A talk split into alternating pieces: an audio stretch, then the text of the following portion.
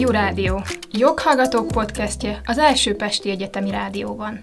Jogodban áll hallgatni. Köszöntöm a kedves hallgatóinkat, ez itt a Jó Rádió 5. évadunk harmadik adásával jelentkezünk innen az első Pesti Egyetemi Rádióból, és egy nagyon különleges témával és egy különleges vendéggel készültünk.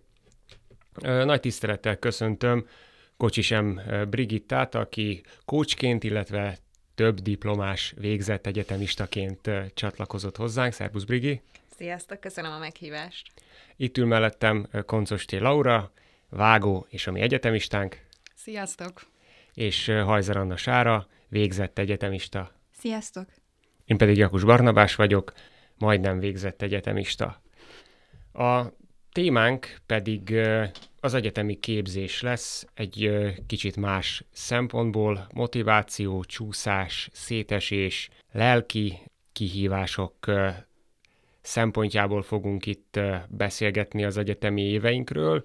Talán azok számára is hasznos lesz, akik most készülnek az egyetemre, akik egyetemre járnak, illetve akik elgondolkodtak azon, hogy majd esetleg egyetemre menjenek, mert tanulni meg sosem késő elkezdeni. Azzal a kérdéssel fordulnék így mindannyiótokhoz, hogy amikor kiderült, hogy titeket fölvettek az egyetemre, akkor milyen gondolatok játszottak le bennetek? Nekem pont most közeledik az öt éves évfordulója annak, hogy megkaptam azt a bizonyos örömteli SMS-t, hogy elértem a, a szükséges ponthatárt, de mégis elég élénken él az emlékezetemben. Hát szerintem ez egy nagyon magasztos és ilyen felemelő pillanat, mert hát egész életünkben, már pici korunktól kezdve szerintem arra treníroznak bennünket, hogy ugye általános iskolában tanulunk, hát hogy ne legyünk analfabéten kb. A gimnáziumban azért tanulunk, hogy felvegyenek minket egy jó egyetemre, a jó egyetemre azért kell járnunk, hogy legyen egy jó munkánk, ami aztán végső soron a boldogság kulcsa, hogy jó állásunk legyen, és azzal, azzal foglalkozzunk, amit szeretünk. Úgyhogy uh, szerintem nekem legalábbis ilyen, ilyen érzés volt az, hogy felvettek az egyetemre, hogy na, irányban vagyok, vagy beért minden az, és most már igazából továbbra is jól csinálom, akkor, akkor elérem a, a céljaimat. Ja, nagy részt egyetértek Lauba, mármint, hogy bennem is körülbelül hasonló érzések játszódtak le.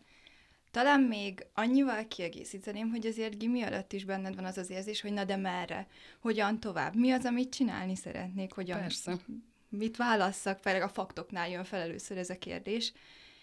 És hát nekem így, így eleve az, hogy én jogra jöttem, az, az nem volt ennyire egyértelmű, szóval nem, nem az a típusú ember voltam és vagyok, aki rögtön tudja, hogy na már pedig ezt akarom csinálni, hanem kicsit ilyen szeretek rubickolni a lehetőségekben, és kitalálni azon belül, hogy, hogy merre menjek. Ez egyszerre jó, és szerintem egyszerre rossz. És így hát végül, végül a faktválasztásnál dölt el, hogy, hogy akkor legyen a jog, és azt is tudtam, hogy, hogy oda nagyon magas ponthatárok kellenek ahhoz, hogy én, én bekerüljek államira, és onnastól az lett a cél, hogy ezt meg kell ugrani és hát ez eléggé stresszes időszak volt, szóval, szóval bárki is azt mondja, hogy hát a vizsgai időszak jóval nehezebb, mint az érettségi, meg hogy sokkal többet kell tanulni. Nekem, vagy legalábbis én úgy érzem, hogy ilyen szempontból, mivel volt ez a ponthatár, amint meg kellett ugranom, ezért sokkal nagyobb stressz volt az, hogy, hogy elérjem azt a ponthatárt, ami azért akkoriban, mikor én, tehát ez öt éve volt, ahogy lavunnak, hogy felvegyenek, az 460 pont volt az 500-ból, Hát végül sikerült, és így amikor sikerült, hát, hát nagyon-nagyon boldog voltam nyilván. Ott voltam a Pontot partin is, elmentünk így két barátnőmmel, és elsőként hát az a jó, jó érzést töltött el, hogy, hogy sikerült, és hogy, és hogy remélem megérte ez a sok szenvedés, hogy aztán majd a jó munkahelyet megtaláljam, és hogy minden sikerüljön. És az első érzés az ez volt, hogy így, így lubickolni abban, hogy, hogy valamit elértem, és, és megszenvedtem érte, és sok áldozattal, de sikerült. Igen, ezt nem tudom, hogy ti uh, hogy voltatok, de ugye a stressz, amit, amit leírtál, azzal kapcsolatban jutott eszembe, hogy, uh, hogy a gimnáziumi tanárok mennyire uh, súlykolják, az, hogy az érettséginek ilyen sorsdöntő jelentősége van az, hogyha nem sikerül jól, vagy nem vesznek fel az egyetemre elsőre, vagy nem vesznek fel oda, ahova jelentkeztél, akkor összedől a világ, de hogy uh, ezt nagyon éreztem én magamon is, és a, az évfolyam társaimon. Mondom, hogy nem voltunk mi egyedül. Nem, egyáltalán nem. Így, így hozzájött így kontra nyilván, így anyukám még szerencsé, hogy mondták, hogy jó, hát semmi baj nincs, akkor majd mész legközelebb, meg majd megoldjuk, meg tudjuk, hogy ügyes vagy, és akkor majd megpróbálsz átkerülni, hogyha csak fizetősre sikerül, szóval Szóval nálunk otthon ment a tompítás, de egyébként igen, szóval amikor már tizedikben azt kezdik el mellé súlykolni, hogy majd a magyar érettségi így meg úgy fogalmaz, meg ez majd tétel lesz és úgy tanulj, ez egy kicsit olyan gyomorgörcsös. Igen, ez egyébként nagyon érdekes, hogy én is visszaemlékezve azt gondoltam, hogy hát 18 évesen nekem már tudnom kell, mivel fogok foglalkozni. És a valóság viszont szerintem nem feltétlenül ezt mutatja. Tehát nagyon gyakori az, hogy emberek mondjuk az életük közepetáján 30 éves korukban, 35-40 éves korukban szakmát váltanak, és egy új irányt kezdenek el az életükben felépíteni. Úgyhogy, és ez nagyon bevett, és nagyon gyakori. Úgyhogy én, én szerintem ez fontos tudatosítani, hogy azért nem ezen múlik az embernek az élete, lehet egy év múlva is jelentkezni, de az is lehet, hogy 15 év múlva majd az ember újra egyetemi iskolapadba ül, és hogy ezzel nincsen semmi baj. Milyen motivációval készültetek az egyetemre? Hogy, vagy mit gondoltatok, hogy ez mennyire lesz más, mint a, mint a gimnázium? Milyen kihívásokra készültetek? Gimnáziumban nagy naivan ö, azt hittem, amikor olyan dolgokat kellett tanulni, amiket nem szerettem, azzal hitegettem magamat, hogy na, na majd eljön az egyetem, és itt már csak olyan dolgokat kell tanulni, amik érdekelnek. És most nagyon szívesen visszamennék, és az akkori önmagamat így buksi sibizném, hogy oj, te kis aranyos, naív kislány.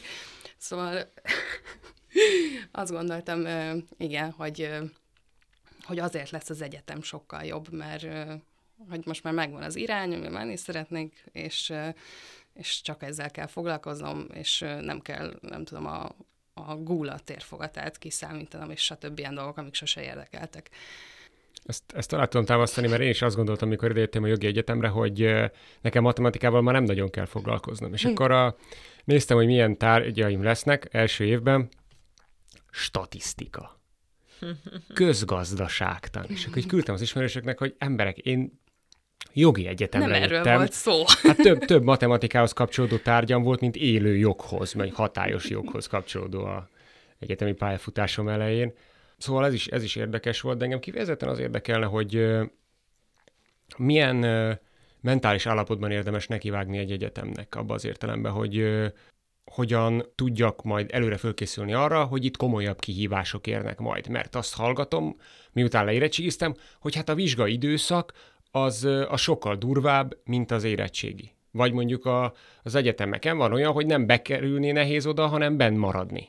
Tehát, hogyha ezekre a plegykákra vagy rémhírekre, ezekre hogyan lehet ideálisan reflektálni? Szerintem ami a nagy-nagy különbség a gimnázium és az egyetem között, az a szabadságfok és a felelősségfok uh-huh. között van. Tehát az egyetemre bekerülve egyrészt sokan ugye akkor töltik be a 18. életévüket is, tehát ez így párosodik azzal, hogy én most már felnőtt vagyok, és nem kell engedélyt kérnem a szüleimtől, hogy bizonyos dolgokat megtehessek. És még egyetemre is bekerültem, és ott nem muszáj minden egyes előadásra bemennem, mert van, ahol nincsen katalógus, nincsen névsorolvasás, és, és ez a nagy szabadság vezethet oda, hogyha az emberben nincs egy felelősségtudat, akkor esetleg a vizsgaidőszakban szembesül azzal, hogy jó-jó, hát ez nagyon szuper volt, de hogy most nem tudom, hogy igazából mi a tananyag, és, és ami mondjuk a gimnáziumban egy segítség volt, hogy az embernek volt egy osztályfőnöke, aki azért rászólt, hogy sokat hiányoztál, nem lesz ez így jó, sok a rossz jegyed, nem lesz ez így jó, és akkor így noszogatta, az az egyetemen nincsen, tehát mindenki saját magáért felel, és sokszor tényleg az utolsó pillanatban szembesül azzal, hogy a fél évi teljesítmény az nem biztos, hogy elegendő ahhoz, hogy az adott ágyból átmenjen. Tehát ilyen szempontból ez egy picit a felnőtt életnek is a gyakorló telepe, amikor az ember több mindent megtehet, viszont minden döntésért neki kell vállalni a felelősséget. Ja, úgy van is egy ilyen mondás, hogy nem tudom, minket így erre próbáltak felkészíteni, hogy az általános iskola az ilyen hát mint egy ilyen kellemes kis tyúkketrec, hogy ott van fölöttünk, ott így a tyúkanyú, az így tologat, noszogat, aztán a gimnázium az már egy következő lépés, ott már kint vagy a szabadba, azért még ott van a tyúkanyú melletted, aki úgy... úgy... Visszaterel az olba éjszakára. Igen, körülbelül. És ez egyetemen viszont ilyen már nincs. Jó, nyilván valami kis kerítés még van körülötted, mert azért megszab bizonyos határokat, de, de ez a pátyolgatás, ez eltűnik. Szóval így, így nem marad, aki visszaterel téged. És ez a felelősség, ez hogyan, hogyan tud kialakulni, amit említettél korábban, Brigi? Hát az egyik módja az, hogy az ember embert először éri egy sok, mondjuk az első vizsgai időszakban, vagy az első fél év után, és akkor hirtelen összekapja magát, hogy jó-jó, akkor itt egy kicsit máshogy kell működnöm, mert ez így nem fog eredményekre vinni. A másik talán egy kicsit hát hogy mondjam, emberbarátibb, hogyha az ember a felsőbb évesektől segítséget kér. Ilyen szempontból mondjuk nagyon jó, hogyha van egy felsőbb éves ismerősünk, egy mentor, egy golyatáborban megismertünk egy felsőbb évest, mert ő tud nekünk egy picit sugni, hogy melyik az az óra, ahova bár nem kötelező bemenni, de azért érdemes bejárni, a különböző szemináriumokat, mondjuk melyik tanároknál vegyük fel, melyik szabadon választható tantárgyakat válasszuk, azok milyen energiabefektetéssel járnak, hogy azokat el tudjuk végezni, hogyan időzítsük majd később esetleg a vizsgáinkat, tehát aki egy picit tud nekünk sugni, és, a, és akkor így nem feltétlenül csak a saját tapasztalatainkból tudunk tanulni, hanem az előttünk járókéból. De ez nem lehet önbizalomromboló és bizonyos szempontból, hogy mondjuk azt hallom egy felsőbbévestől, hogy ez a tárgy ilyen, meg ilyen, meg olyan nehéz, erre nekem 40-50-60 napot kellett tanulnom. Ebben szerintem benne van valami rémisztő is, amitől mondjuk kezdő első évesként nagyon megijednék. Ugye itt most azt mondtad, hogy a felelősség, tehát igazából az ijegységre lehet pont egy fokozott felelősségvállalás is a reakció, meg persze lehet pánik is, és, és egy nagyon erős stressz reakció is, ami meg szintén a teljesítményünknek a rovására mehet, meg kialakulhat egy ilyen szorongás. Tehát, hogy nyilván azt, hogy kitől kapjuk az információt, azt azért meg kell szűrni, mert lehet, hogy neki 60 napot kell rá tanulni, neked meg elég 20, nem tudom de jobb, mint hogyha nincs információ. De mindig azt szoktam mondani, hogy ha van információ, még ha nem is tökéletesen biztos, hogy igaz, akkor is jobb, mint ha nincs. És ha több forrásból van információ, akkor ott meg már azért egy picit jobban korrelálunk a valóság felé, igen. Mm. Hát meg ehhez egy nagyfokú önismeret is kell, nem, hogy reflektálj arra, hogy XY mondta azt, de vajon nekem, nekem mennyi kell valójában. Igen, meg ugye kérdés, hogy mennyire tanult meg az ember az általános iskola és a gimnázium alatt tanulni. Tehát ő maga fel tudja mérni, hogy bizonyos tananyag mennyiséget neki mennyi idő elsajátítani. Erre például tök jó gyakorló terep az érettség, hogy ott is vannak tételek, bizonyos mennyiségű tananyag, és akkor az ember úgy tudja magáról, hogy neki mennyi idő adott mennyiségű ismeretet elsajátítani. Igen, az ilyen jellegű tanácsokat egyébként én is hasznosnak találom meg, amiket hallottam, azok így nagyjából ilyen hozzávetőlegesen tényleg így valósnak bizonyultak, meg hasznosnak. Tanárokkal kapcsolatos riogatás az, ami az első évben rám borzasztó hatással volt, mert római jogi tanszék prominens tanszékvezető ura Földi András professzorral kapcsolatban annyira én hírt hallottam én az első évben. De nem tőlem.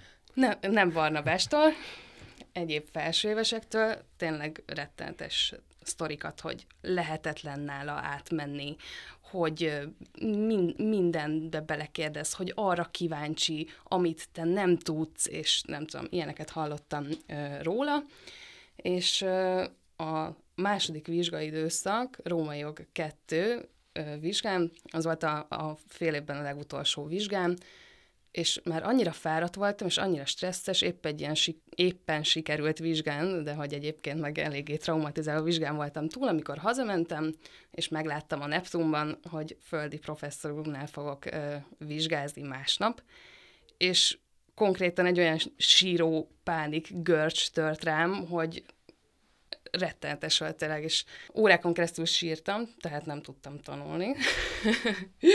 de nagyon féltem, elmentem, és egy iszonyatosan pozitív vizsgaélmény volt, és azóta is egyébként szeretettel gondolok vissza erre a vizsgára.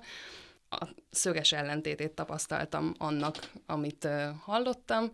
Hát nem tudom, hogy összességében akkor a, így a felsőbb éves lehet, hogy jó volt, hogy a legrosszabbra ké, uh, készítettek fel, és uh, arra is készültem, és ez megdőlt. Lehet, hogy végül is ez jó, de összességében szerintem is tud nagyon káros lenni ez a fajta Egyébként ez tök érdekes, amit mondtál, hogy sírtál, és emiatt nem tudtál tanulni, de én azt mondom, hogy ez ilyenkor jó. Tehát, hogy az a legrosszabb, amikor az ember sírni szeretne, de közben ráerőlteti magát a tanulásra, és akkor a tanulás sem hatékony, és a stresszreakció ez sem igaz. oldódik. Tehát, hogy nagyon jól csináltad, ha akkor sírni kell, akkor sírsz, ameddig sírsz, akkor jöjjön ki minden, vagy menj el sportolni, vagy valamilyen módon ezt a, ezt a fajta stresszlevezetést, ezt oldja meg a szervezeted és az idegrendszered, és amikor már nyugalmi állapotban vagy, nyilván akkor tudsz elkezdeni tanulni. Igen, mondjuk már tényleg mindegy volt, ezt ilyen félig viccből mondtam, hogy nem tudtam tanulni, de hogy utolsó nap, de minden perc aranyat ér a Róma vizsgálat.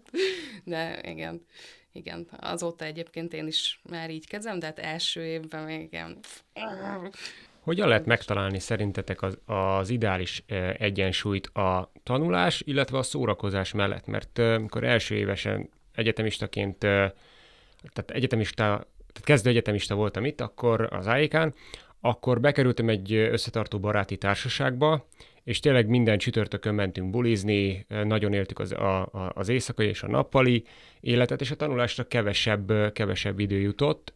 És ne, én úgy éreztem magam, hogy, hogy nagyon szívesen mennék velük szórakozni, de közben ott motoszkál bennem, hogy azért, azért csak el kellene kezdeni készülni erre meg erre a Z3, mert bennem volt a gimnáziumi élmény, hogy egy órát tanulok előtte lévő nap, akkor abból olyan nagyon nagy baj nem lehet, és itt amikor tanultam előtte lévő nap egy órát az E3, akkor abból lett egy 50-ből 8 pontos dolgozat, de közben meg meghívtak, hogy akkor mikor megyünk sörözni. Tehát azt éreztem magamon, hogy ezt a fajta egyensúlyt és ezt a fajta válaszhelyzetet nem tudom ideálisan kezelni. Milyen megoldások léteznek ezekre szerintetek?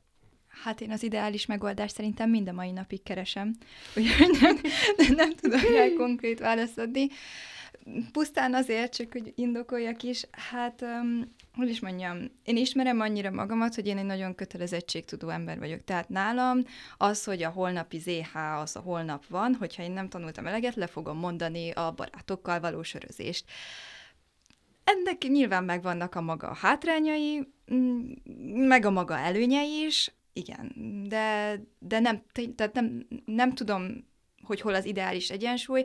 Azt tudom, hogy ha én ha aznap elmennék szórakozni, akkor egyszerűen nem érezném jól magam. Szóval nem lennék ott. Tehát hiába igen. lennék ott fizikailag, nem lennék ott fejben. Egyébként erre a legjobb példa, ez most, jó, igen, én most záróvizsgáztam, és most volt az öt éves osztálytalálkozónk, és a, a vizsgám előtt négy nappal volt az osztálytalálkozó. És jó, hát tíz napom volt összesen a vizsgára, na ebből az első hármat azt így eléggé nem sikerült a tanulásra fordítani, mert fáradt voltam, mert muszáj volt sorozatot nézni meg minden, így hát az utolsó hat nap az, amit meg kellett tolni.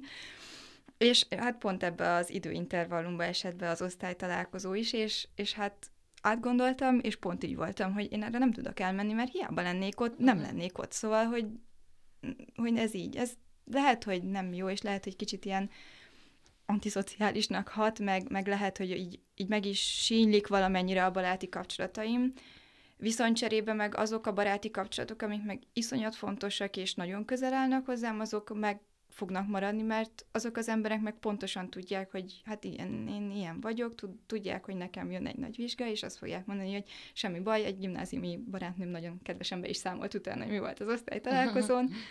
Úgyhogy, úgyhogy nálam ez, ez ilyen, de nyilván ez teljesen egyéni. Szóval nem tudom azt mondani, hogy ez jó, amit csinálok, de azt sem tudom mondani, hogy ez rossz, amit csinálok, mert... mert hát ez, mert itt vagy, és itt van a diploma a kezedben. igen. Szóval, igen. Szerintem az a fontos, hogy azt eldöntsük, hogy adott pillanatban hol szeretnénk lenni valójában. Tehát amit akár a Barna is mondott, vagy akár te is mondtál, hogy lehet, hogy elmész, de ha az motoszkál benned, hogy tanulnod kéne, akkor igazából te a fejedben tanulsz, és a tanulással foglalkozol. Tehát az az optimális, hogyha ott vagyunk, ahol éppen lenni szeretnénk. Viszont azt sem tartom jónak, hogyha az ember már otthon tanul órák óta, vagy akár napok óta, és már amúgy sem tud semmi új információt befogadni az agya, de csak azért is kötelességből otthon maradok, mert lehet, hogy akkor jobbat tenne azzal, hogyha pár órára kiszakadna, kicsit feltöltődne, a barátokkal beszélgetne, mert úgy sem tud otthon tanulni, hiába ül a könyv felett. Tehát, hogy egy, egyfajta, hogy mondjam, tiszta tudattal nézzünk rá arra, hogy én most mit fogok csinálni a következő pár órában, vagy mit szeretnék csinálni, hol lesz az én agyam, és valahogy oda koordinálni a testünket. Jön az első ZH, ö, nagyon rosszul sikerül. Hogyan lehet ebből a mély gödörből ö, kimászni és feltápászkodni? Illetve ö, ha olyan érzésem van, hogy nem ez az én helyem, akkor merni kell ilyenkor azt mondani, hogy akkor, akkor köszönöm szépen, és itt nekem ennyi volt ez az egyetem? Egy nehéz kérdés az egyéni, hogy, hogy ki mikor mondja azt, hogy neki, neki elég volt. Én azért azt szoktam mondani, hogy adjunk egy kis időt, mert hogyha egy ilyen hirtelen impulzusra, hirtelen reakcióval kiugrunk, azért az, az nem biztos, hogy tükrözi a valóságot. Tehát, hogy kell néhány hónapot adnunk magunknak egy adott helyzetben, nem véletlen, hogy egy munkahelyen is általában három hónap a próbaidő, mert az alatt derül ki, hogy valóban mi hogyan tudunk működni egy adott közegben. Tehát, hogyha mondjuk egy egyetemet nézünk, akkor szerintem az első szemesztert azt érdemes kivárni, hogy az ember lássa, hogy ez valóban nagyon nem nekem való, vagy csak éppen ez az első ZH volt számomra sokkoló. Sokan csinálják azt, hogy elkezdenek dolgozni az egyetem mellett első fél évben, mert gondol, a lakhatás kapcsán például, vagy a megélhetés kapcsán némi plusz bevételre van, van szükség. Itt milyen szempontokat érdemes szerintetek mérlegelni, illetve ti mikor kezdtetek el dolgozni az egyetem mellett?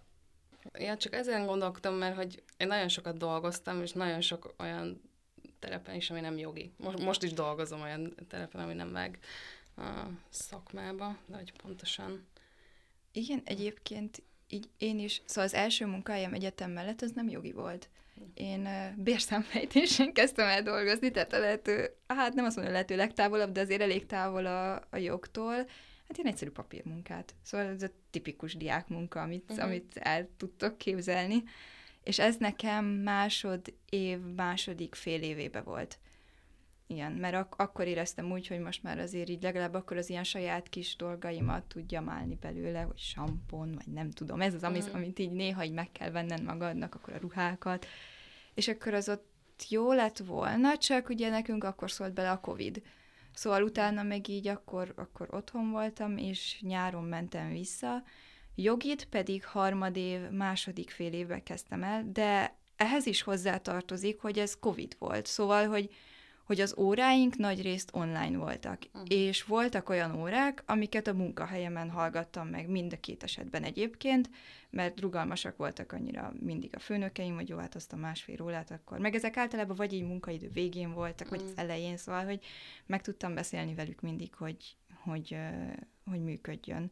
Én ezt a harmadév, második fél évét így jogi szempontból szerintem ez így jó volt. Kicsit még kicsi voltam, de bele tudtam tanulni, szóval amik ilyen tényleg az alap ügyvéd, ügyvédi irodában dolgoztam, egy kicsi ügyvédi irodában, és ezek, ezekbe az ilyen alap dolgokba bele tudtam tanulni, meg, meg szerintem sok gyakorlati tudásra tettem szert, és ezután segített így jobban tanulni is, hogy oké, okay, most már látom, hogy mi értelme van annak a sok rengeteg anyagnak, amit tanulok, Másrésztről abban meg így nem segített, hogy rájöttem arra, amit itt Lau mondott, hogy hát megbuksisimizni a kicsi Laut, mm. hogy mennyi felesleges dolgot fogsz itt tanulni. Ez volt a másik érzésem, hogy de minek tanulok ennyi felesleges Ugye? dolgot, amikor a gyakorlatban meg nem lesz rá szükségem. Pontosan, én is ezt tapasztaltam a, az ügyvédi irodában is, hogy hogy látom, hogy a, a, az ügyvéd úr, meg az ügyvédjelöltek gyorsan rákeresnek ilyen, még akár ilyen alapvetőnek tűnő dolgokra is, biztos, ami biztos, természet, ez a természetes része a jogi munkának, amit velünk meg beseggeltetnek az egyetemen, bocsánat, és hogy minek, és ott voltam én is ezekben a szituációkban, amíg rákerestek el az infón, és így hurkáltam a fejembe, hogy én ezt megtanultam egy vizsgára, és én tényleg megtanultam, egy jó jegyet kaptam ráadásul, és sehol semmi. Egyszerűen azért, mert akkora információ mennyiség, amit hiába tanul meg valaki, hogyha utána nem használja, x ideig nem hívja elő újra azt az emléket, akkor az kuka, így is, úgy is. De azt javasoljátok, hogy érdemes, érdemes elmenni dolgozni az egyetem mellett valami olyan helyre, ami kapcsolódik a tanulmányokhoz, akár ez megerősíteni abba, hogy, hogy érdemes ezt tanulni, meg ezt csinálni? Szerintem igen. Én, én nagyon örülök, hogy elmentem. Mindenképp, mindenképp azért, hogy uh, az embernek talán kialakul valami kép a fejében, hogy ügyvéd szeretne lenni, vagy ügyész, vagy bíró, vagy bármilyen jogi hivatáspályát választ. Muszáj elmennie szerintem, hogy, hogy megtudja, hogy ez most tényleg nekem való-e, és ezt úgy csak úgy fogja megtapasztalni. Hát Igen. vagy, hogy ez az, amit biztosan nem akarok csinálni, Igen. szóval akár az ellentéte is egy teljesen jó tapasztalat, Persze. és ez a gyakornokság szerintem, na ez, ez tényleg olyan megint, mint az általános iskolában a tyúkketrec, hogy csinálsz valamit, de még azt átnézi az ügyvédjelölt, majd azt még az ügyvéd, és csak utána megy ki, szóval vannak hiba lehetőségeit, hibázhatsz, de alapvetően a végső állomás, amikor kimegy az ügyfélnek, az még át fog menni legalább egy, de inkább kettő ember kezén. Illetve, hogyha azt nézzük, hogy a, a munkahelyeknek milyen elvárásaik vannak, akkor azért azt tapasztaljuk, hogy általában már a friss diplomásoktól is elvárják, hogy legyen valamilyen szintű szakmai gyakorlat. Igen. Tehát aki esetleg az egyetemi évek alatt ö, sehol nem próbálgatta munkahelyen a, a képességeit, az számíthat arra, hogy az egyetem után kell elmenni egy gyakornoknak, vagy nagyon picike pénzért, vagy sok esetben ugye fizetés nélkül, tehát hogy ez, ez az időszak nem megúszható. Egyetértek. Igen, és amivel még kiegészíteném, hogy nekünk 240 óra a kötelező, de szerintem érdemes többre.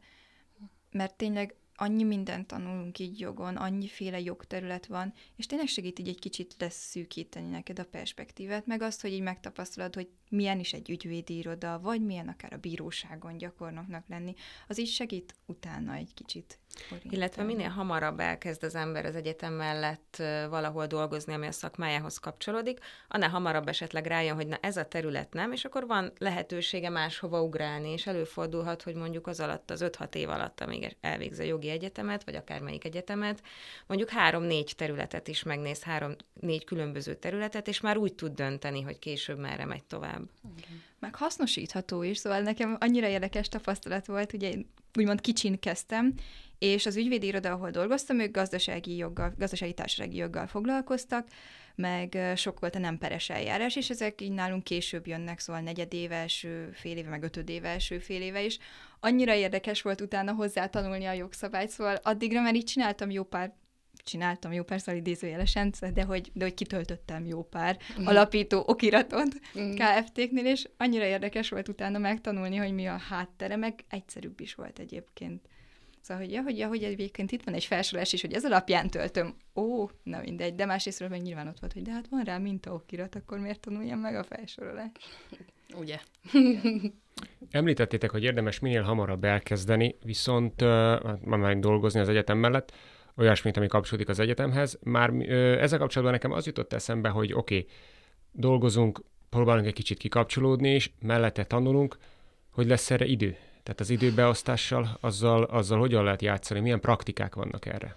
Itt én rögtön mondanám is, hogy mi a coachingban most már egy ideje nem időmenedzsmentről beszélünk, hanem energiamenedzsmentről. Mm. Mert hogy valójában nem az időnket kell beosztani, hanem az energiánkat és ehhez nagyon fontos az önismeret, tehát hogy tudjam azt, hogy mi az, ami engem tölt, mert hogyha én feltöltöm magamat, akár ha nekem például ezek a baráti kapcsolatok, vagy egy sport, sportfoglalkozás, vagy jóga, vagy meditáció, vagy egy könyvelolvasás, egy filmmegnézés, teljesen mindegy, de tudom, hogy engem mi tölt föl, akkor utána sokkal hatékonyabban tudok szakmailag, vagy, vagy munkában, vagy tanulásban működni, tehát rövidebb idő alatt több, többet fogok tudni teljesíteni. Tehát nem feltétlenül az időt kell beosztanunk, hanem azt, hogy mire mennyi energiát allokálunk, és hogy pontosan legyen egy listánk, amiből, hogyha látjuk, hogy fogy az energia, vagy fogy a motiváció, akkor mi az, amihez instant tudok nyúlni, mert tudom, hogy utána újra lesz motivációm, kedvem, lelkesedésem, stb. De itt nem lehet abba a hibába esni, hogy csak azt csinálom, amihez kedvem van? Hát mindig lehet ebbe a hibába esni. De azért azt is kell csinálni, amihez kedved van, mert hogyha mindig csak azt csinálod, ami kötelező, és azt nem, ami feltölt, akkor az vezet kiégéshez, ami egyébként sokszor már egyetemistáknál, sőt, képzétek el, már középiskolásoknál is megjelenik a kiégés jelensége, nem csak 40-es, 50-es embereknél. Igen, erről csináltunk egyébként egy nagyon jó adást a, a az egyetemen dolgozó szakpszichológusokkal, úgyhogy azt majd érdemes ezzel kapcsolatban meghallgatni, de nagyon fontos, hogy idehoztad a Brigia kiégést. Már haladunk a fél év vége felé, jön a vizsga időszak. Dün, dün, dün. Egy vizsga jelentkezéskor milyen szempontokat érdemes mérlegelni, amikor, amikor összeállítom a saját kis menetrendemet? Amúgy szerintem ez is visszavezethető az önismeretre, már uh-huh. nekem azt kellett megtapasztalnom egy Hát a saját bőrömön, igen, végül is mondhatjuk, hogy, hogy bukások áll, egy bukás árán, de hogy nekem először fel kell venni valami egyszerűt, és aztán egy nagy hezet. Mert az egyszerűn rájövök, hogy hoppá, vizsgai időszak van, tanulni kell, ugye ez kisebb energia befektetése megoldható, tehát valószínűleg a könnyebb tárgyat, hogyha még nem is tudok annyira koncentráltan tanulni, de akkor is meg tudom csinálni. Viszont ez pont elég ahhoz, hogy az én gyomrom is görcsbe rendüljön, és rájöjjek tényleg fejben, hogy na jó, most már akkor tanulnunk kell, mert ez így nem lesz jó, hogyha nem fog menni a nehezebb tárgy. És akkor, és akkor tudok tanulni utána nehezebbre. Uh-huh. Mert csináltam olyat, hogy felvettem elsőre nehezet, de hát fél év közben nyilván nem sikerült úgy elkezdeni tanulni, ahogy ezt kellett volna, és ahogy én azt elterveztem, hát meg is lett a bőjtje, meg valahol már mentálisan készültem is erre, szóval ez annyira nem vágott úgymond meg, bár amúgy meg, na mindegy, hagyjuk. De, de, de, de igen, szóval, szóval szerintem erre mindenkinek megvannak a maga praktikái, hogy, hogy mivel kezd. Van, aki a végére szereti hagyni a nehezet. Mm. Igen. Van, aki meg úgy van vele, hogy a nehézzel kezd, azon mm. legyünk túl, és akkor a többit meg már kisújból is. Én függ. mindkettőt csináltam egyébként, és nagyon sokat változott, a, vagy így állandóan változott az évek során, hogy éppen melyik, melyik, nyilván az is számít, hogy milyen vizsgaidőpontok vannak, hogy adják meg őket, de most a, az utóbbi két fél évemről ö, tudok mesélni, hogy sokszor elterveztem azt, hogy egy jó nehéz tárgyat, mondjuk egy szigorlatot a, a vizsgai időszak első napján megcsinálok, hogy azon túl legyek, és most pont az őszi szemeszterben volt egy halasztott, előtte levő fél évről halasztott szigorlatom, a büntető eljárásjog, és azt, azt nagyon meg akartam csinálni a legelső nap, és kivételesen kapóra jött, hogy az őszi szünetünk nem ősszel volt, hanem a vizsgai időszak előtti héten, és csak ezért sikerült tényleg vizsga eltologatás nélkül elmennem, és örültem is neki nagyon, és utána jöttek a könnyebbek, utána még egy szigorlat, aztán megint könnyebbek, és most, most ebben a, ebben a vizsgai időszakban volt az, hogy négy vizsgát megcsináltam egy hét alatt, és utána a legnehezebb maradt a végére. Én azért szoktam a legnehezebbet a végére hagyni egyébként, hogyha az nem jól sikerül, vagy megbukok, ne adj Isten mondjuk egy szigorlaton, aminek hát mondjuk fennáll az esélye, akkor ne az legyen, hogy a többi vizsgámat meg kell csinálnom, és újra nekiülni ennek, hogy az UV időszakba elmenjek, hanem akkor jó, akkor még rátanulok. És... Meg azt szerintem a motivációdat, meg a kedvedet is el tudja venni, hogy egy, egy bukással indítasz. Tehát az volt, biztos. mikor három bukással indítottam, nem kívánom senkinek azt az érzést. Igen, viszont amiről itt beszéltünk, az energiabeosztás. Én tudom, hogy vizsgai időszak előtt nekem még több, ott hiába fél évből megyünk át, de nagyobb lendülettel vágok bele a vizsgai időszaknak. Szóval én ezért amúgy nem is teljesen igaz, hogy a legnehezebbeket néha preferálok is, hogy mhm. ami, mm. amit nem szeretek, például ez a, a büntetőeljárás jog, polgári perjognál volt így, hogy hát az, a polgári perjog az egy nehezebb szigorlat, de a büntetőeljárást én kevésbé szerettem, szóval előrébb vettem a büntetőeljárás jogot, hogy jó, akkor azon essünk túl, mert túl kell esni, és ezért későbbre vettem föl a, a polgári perjogot mert azt úgymond szívesebben tanultam, ami tény és való. Ott, ott ami szerintem nehezebb, az a tanárfaktor és annak a egyéb mentális hozadéka, amiről már volt szó, igen. Igen, szóval ez ennél a tárnál is igen, uh, PTSD.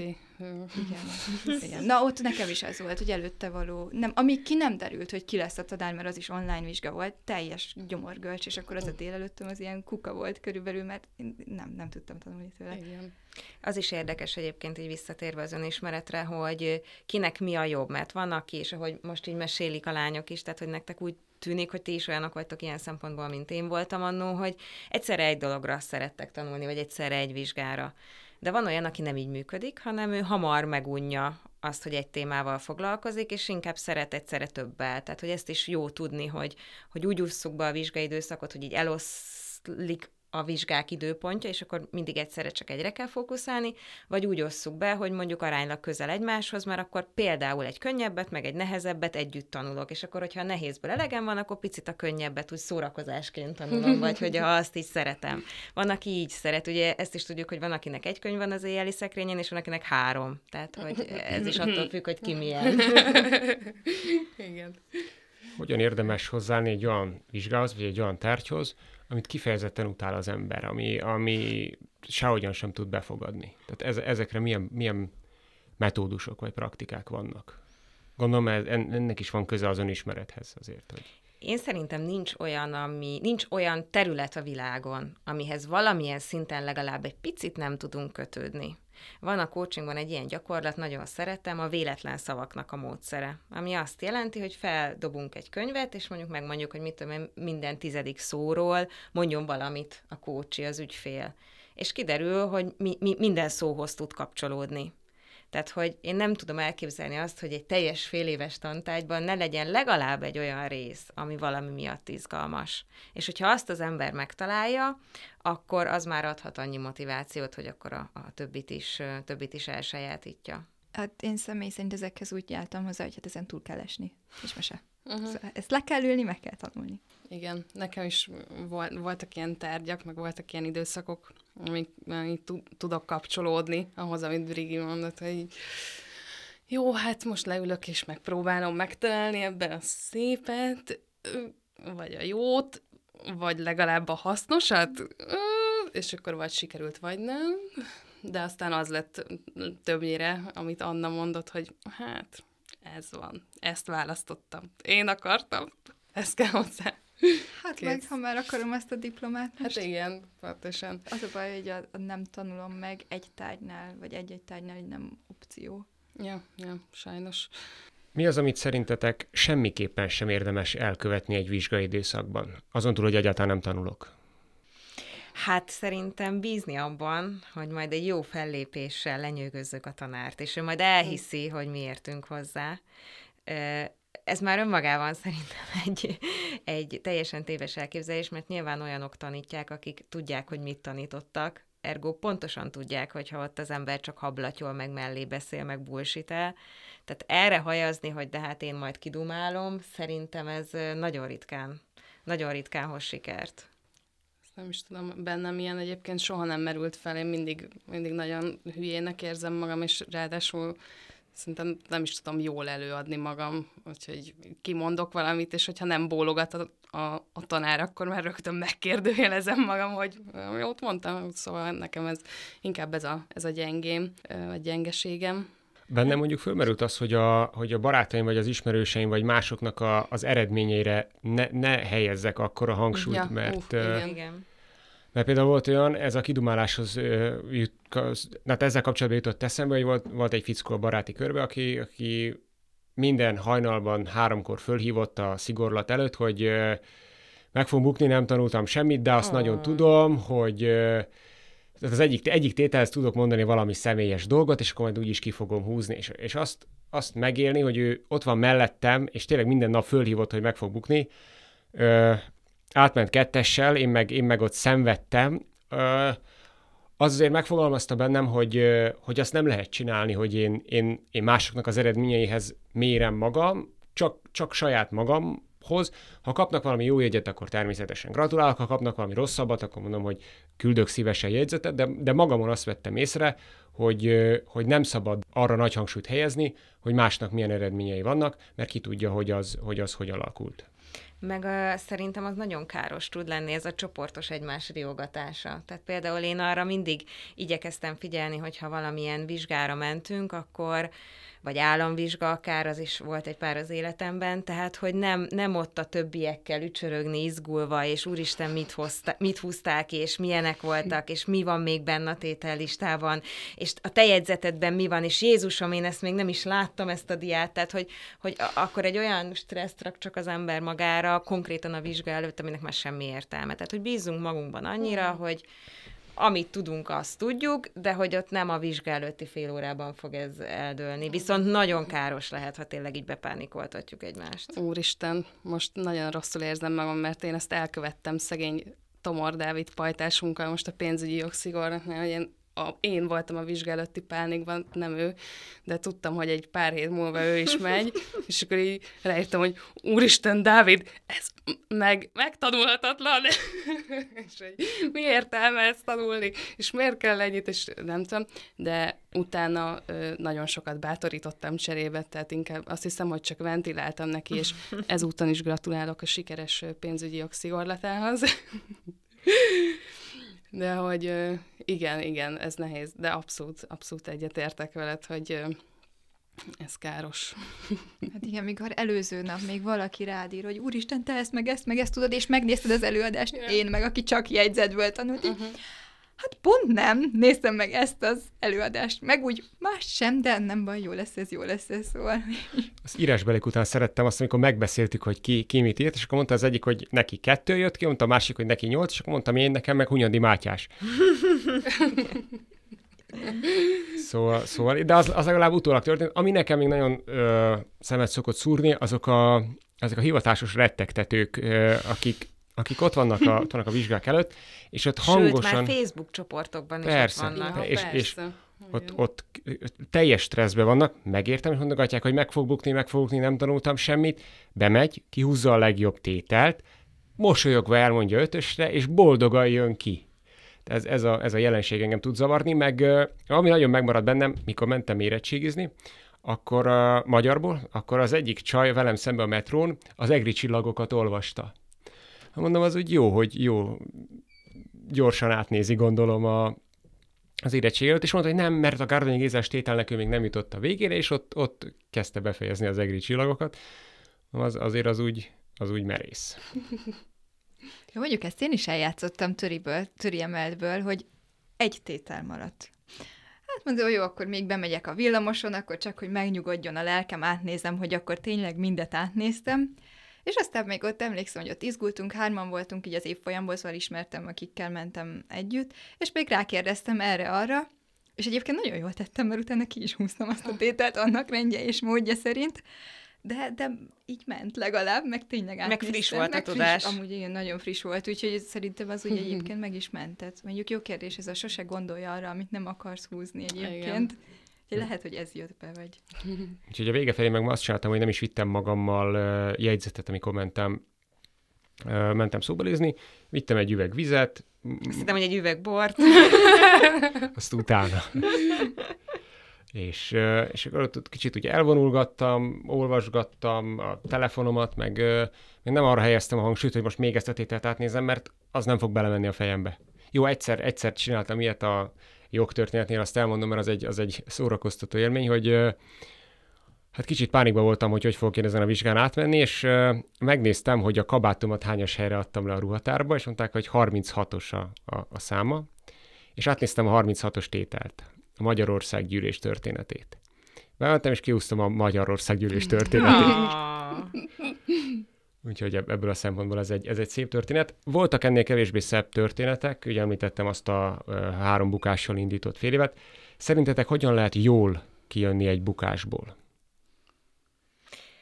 Hát szerintem meg kell adni az idejét a szomorkodásnak és a pániknak is. Tehát ne az legyen, hogy megbuktunk, és akkor már egy óra múlva újra ülünk a könyv fölött és tanuljuk, hanem akkor egy kicsit igen szomorkodjunk, meg egy kicsit nézzük meg, hogy ha valahogyan tanultunk, és az oda vezetett, hogy megbuktunk, akkor hogy kellene máshogy csinálni, hogy akkor az más eredményre vezessen. Tehát egyfajta ilyen visszakeresni az okokat, és utána az okokat negálva egyfajta célokat kitűzni. Tehát ami ahogy eddig csináltam, és nem működött, akkor próbáljuk meg az ellentétét, vagy próbáljuk meg máshogy. És utána, amikor ez a fajta ilyen stratégiai átgond, először a pánik megvan, meg a szomorúság, és utána ez a stratégiai áttervezés, akkor nekiállni a, az újabb készülésnek.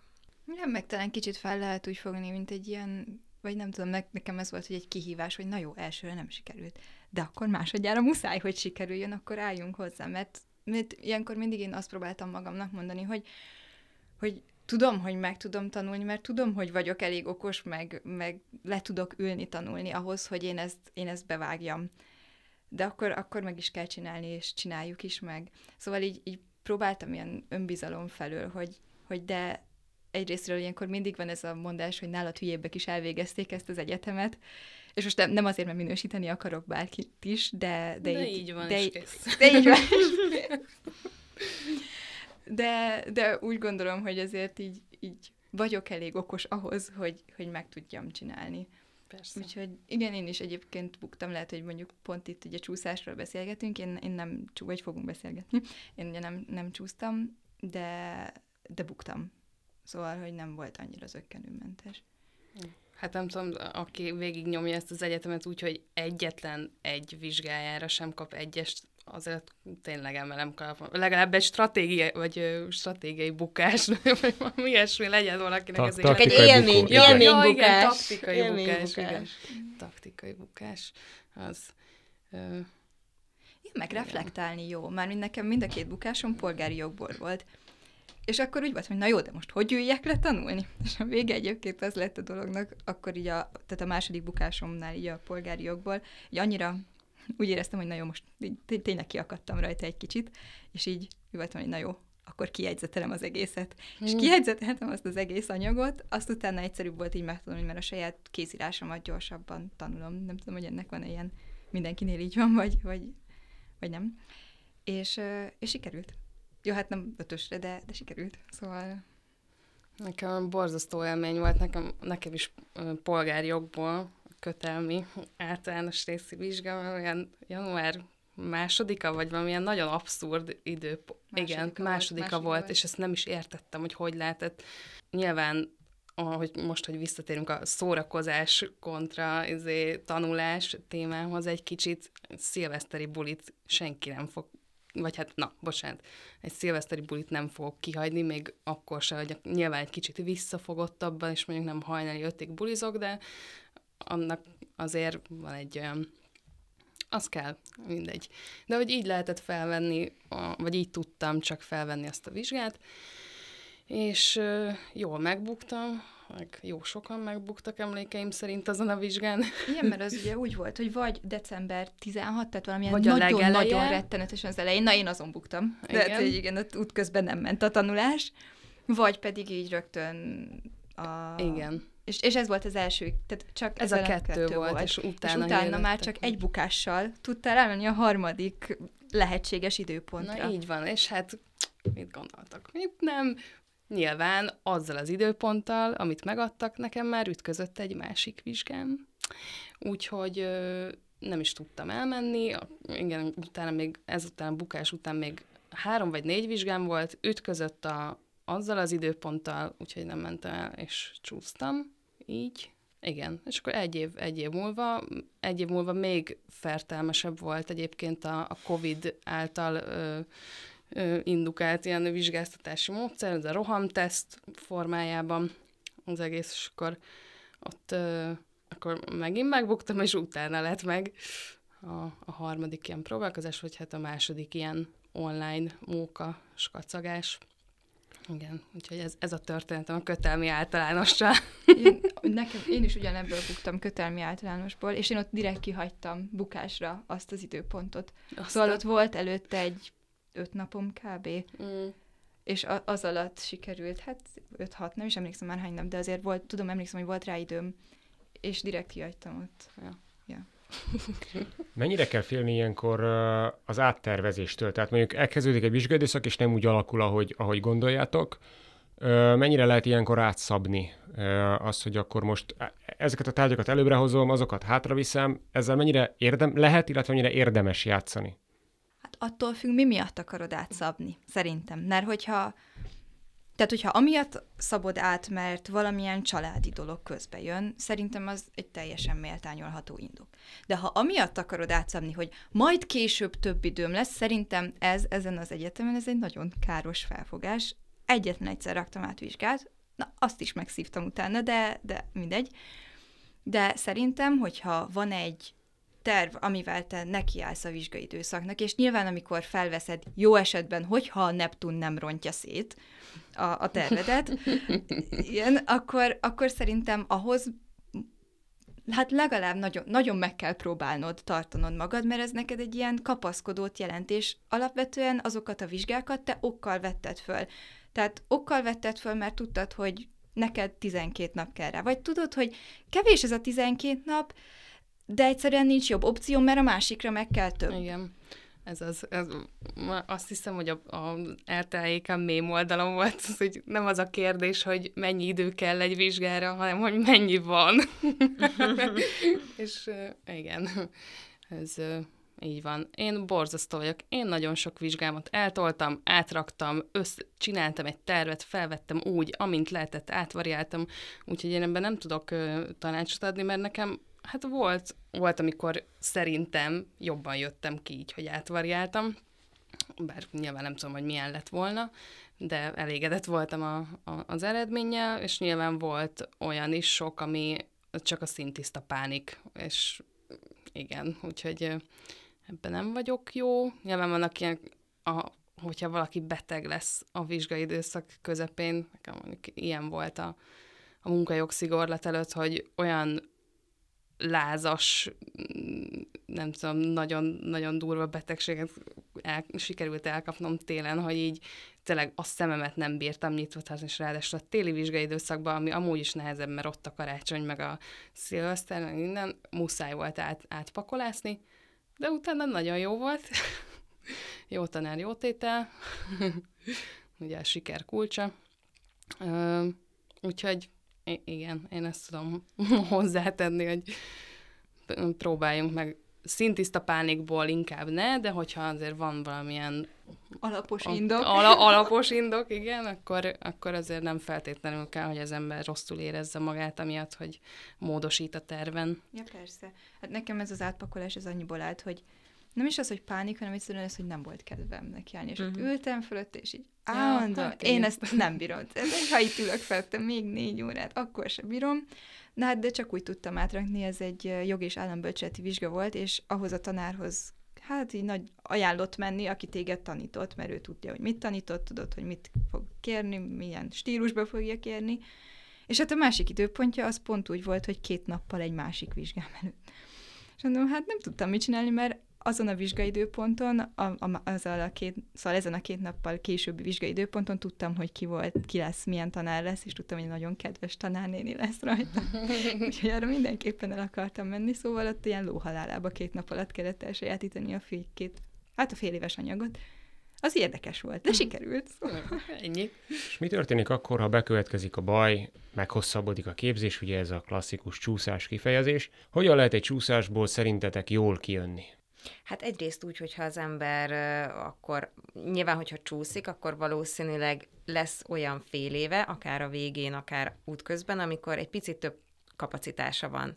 És ez például kifejezetten alkalmas arra, hogy az ember szakmai gyakorlatot szerezzen, vagy nyelvet tanuljon, és akkor a nyelvvizsga követelményeket le tudja. Tehát, hogy, hogy azt az időt, ami ott pluszban keletkezik, arra ne úgy tekintsünk, hogy úristen, én most elcsúsztam, hanem hogy úristen, kaptam ajándékba még egy kis időt, azt hogyan tudom még a javamra fordítani. Ha már tudatosítás, az hogyan érdemes megbirkózni azzal, hogy az az érzéssel, hogy hogy én csúsztam, hogy én itt nekem valami nem sikerült, hogy én emiatt kevesebbet érek. Nem biztos, hogy így kell felfogni. Lehet ezt úgy is felfogni, hogy én plusz egy évet kapok, hogy elsajátítsak ismereteket. Pontosan, én nagyon nehezen küzdöttem meg először, ugye viszonylag korán bekövetkezett az a pillanat, amikor tudta, hogy én már nem fogok öt év alatt végezni, de szerintem sikeresen elértem ehhez a, a, a mentalitáshoz, hogy ez tök jó. Plusz Mert, hogy... egy év egyetemistaként, azért igen, ez menő. Diákigazolvány is tovább érvényes. Diákigazolvány, meg minden, de hogy, hogy van időm azt is kitalálni, hogy mit, mit szeretnék, mivel szeretnék foglalkozni, mert ugye elvett, azért sokat elvett a COVID, szerintem így az egyetemi élményből, abból, hogy szakmai gyakorlatra mehessünk, meg hogy kicsit többet lássunk így a, a gyakorlat világából is. Úgyhogy én tényleg mindenkinek ezt mondom, amit, amit Brigi is mondott, és én is tapasztaltam, hogy ez lehet nagyon jó is. És lehet és is. Szóval ne féljetek csúszni. Hát nem, meg van ugye, aki ugye szándékosan is csúsztatja meg magát, szóval Igen. ez sem nem feltétlenül csak azért következik be a csúszás, mert mert valamelyik vizsgai időszak épp úgy sikerül, hanem, hanem van szándékos is, például Erasmus miatt Erasmus. akár. Igen. És ez szerintem még meg is éri a csúszást kifejezetten. Abszolút. Nekem nem volt egy nagyon jó alkotmányok szeminárium vezetőm, vagy gyakorlat, vagy gyakorlatvezető, fiatal oktató, és ő mondta azt még első fél évben, hogy ő is egy Erasmus vonatkozásában egyébként, hogy el lehet végezni ezt az egyetemet öt év alatt, de minek? Hm. És tök jól megfogalmazta, az, azt csak így szerintem akkor még így elengedtük a fülünk mellett, de aztán többször is visszacsengett nekem, hogy a képzés alatt, hogy ezt a mentalitást kell megpróbálni elsajátítani. Szerintem ez egy nagyon szép végszó volt. Köszönöm szépen, hogy itt voltatok velünk. Kocsisem Brigittának. Köszönöm szépen a meghívást. Koncosté Laurának. Én is köszönöm. Sziasztok! És Hajzer Annának. Köszönöm, sziasztok! Én pedig Jakus Barnabás voltam. Ez volt a Jurádió. Hallgassatok bennünket legközelebb is. Addig pedig a jogerő legyen veletek.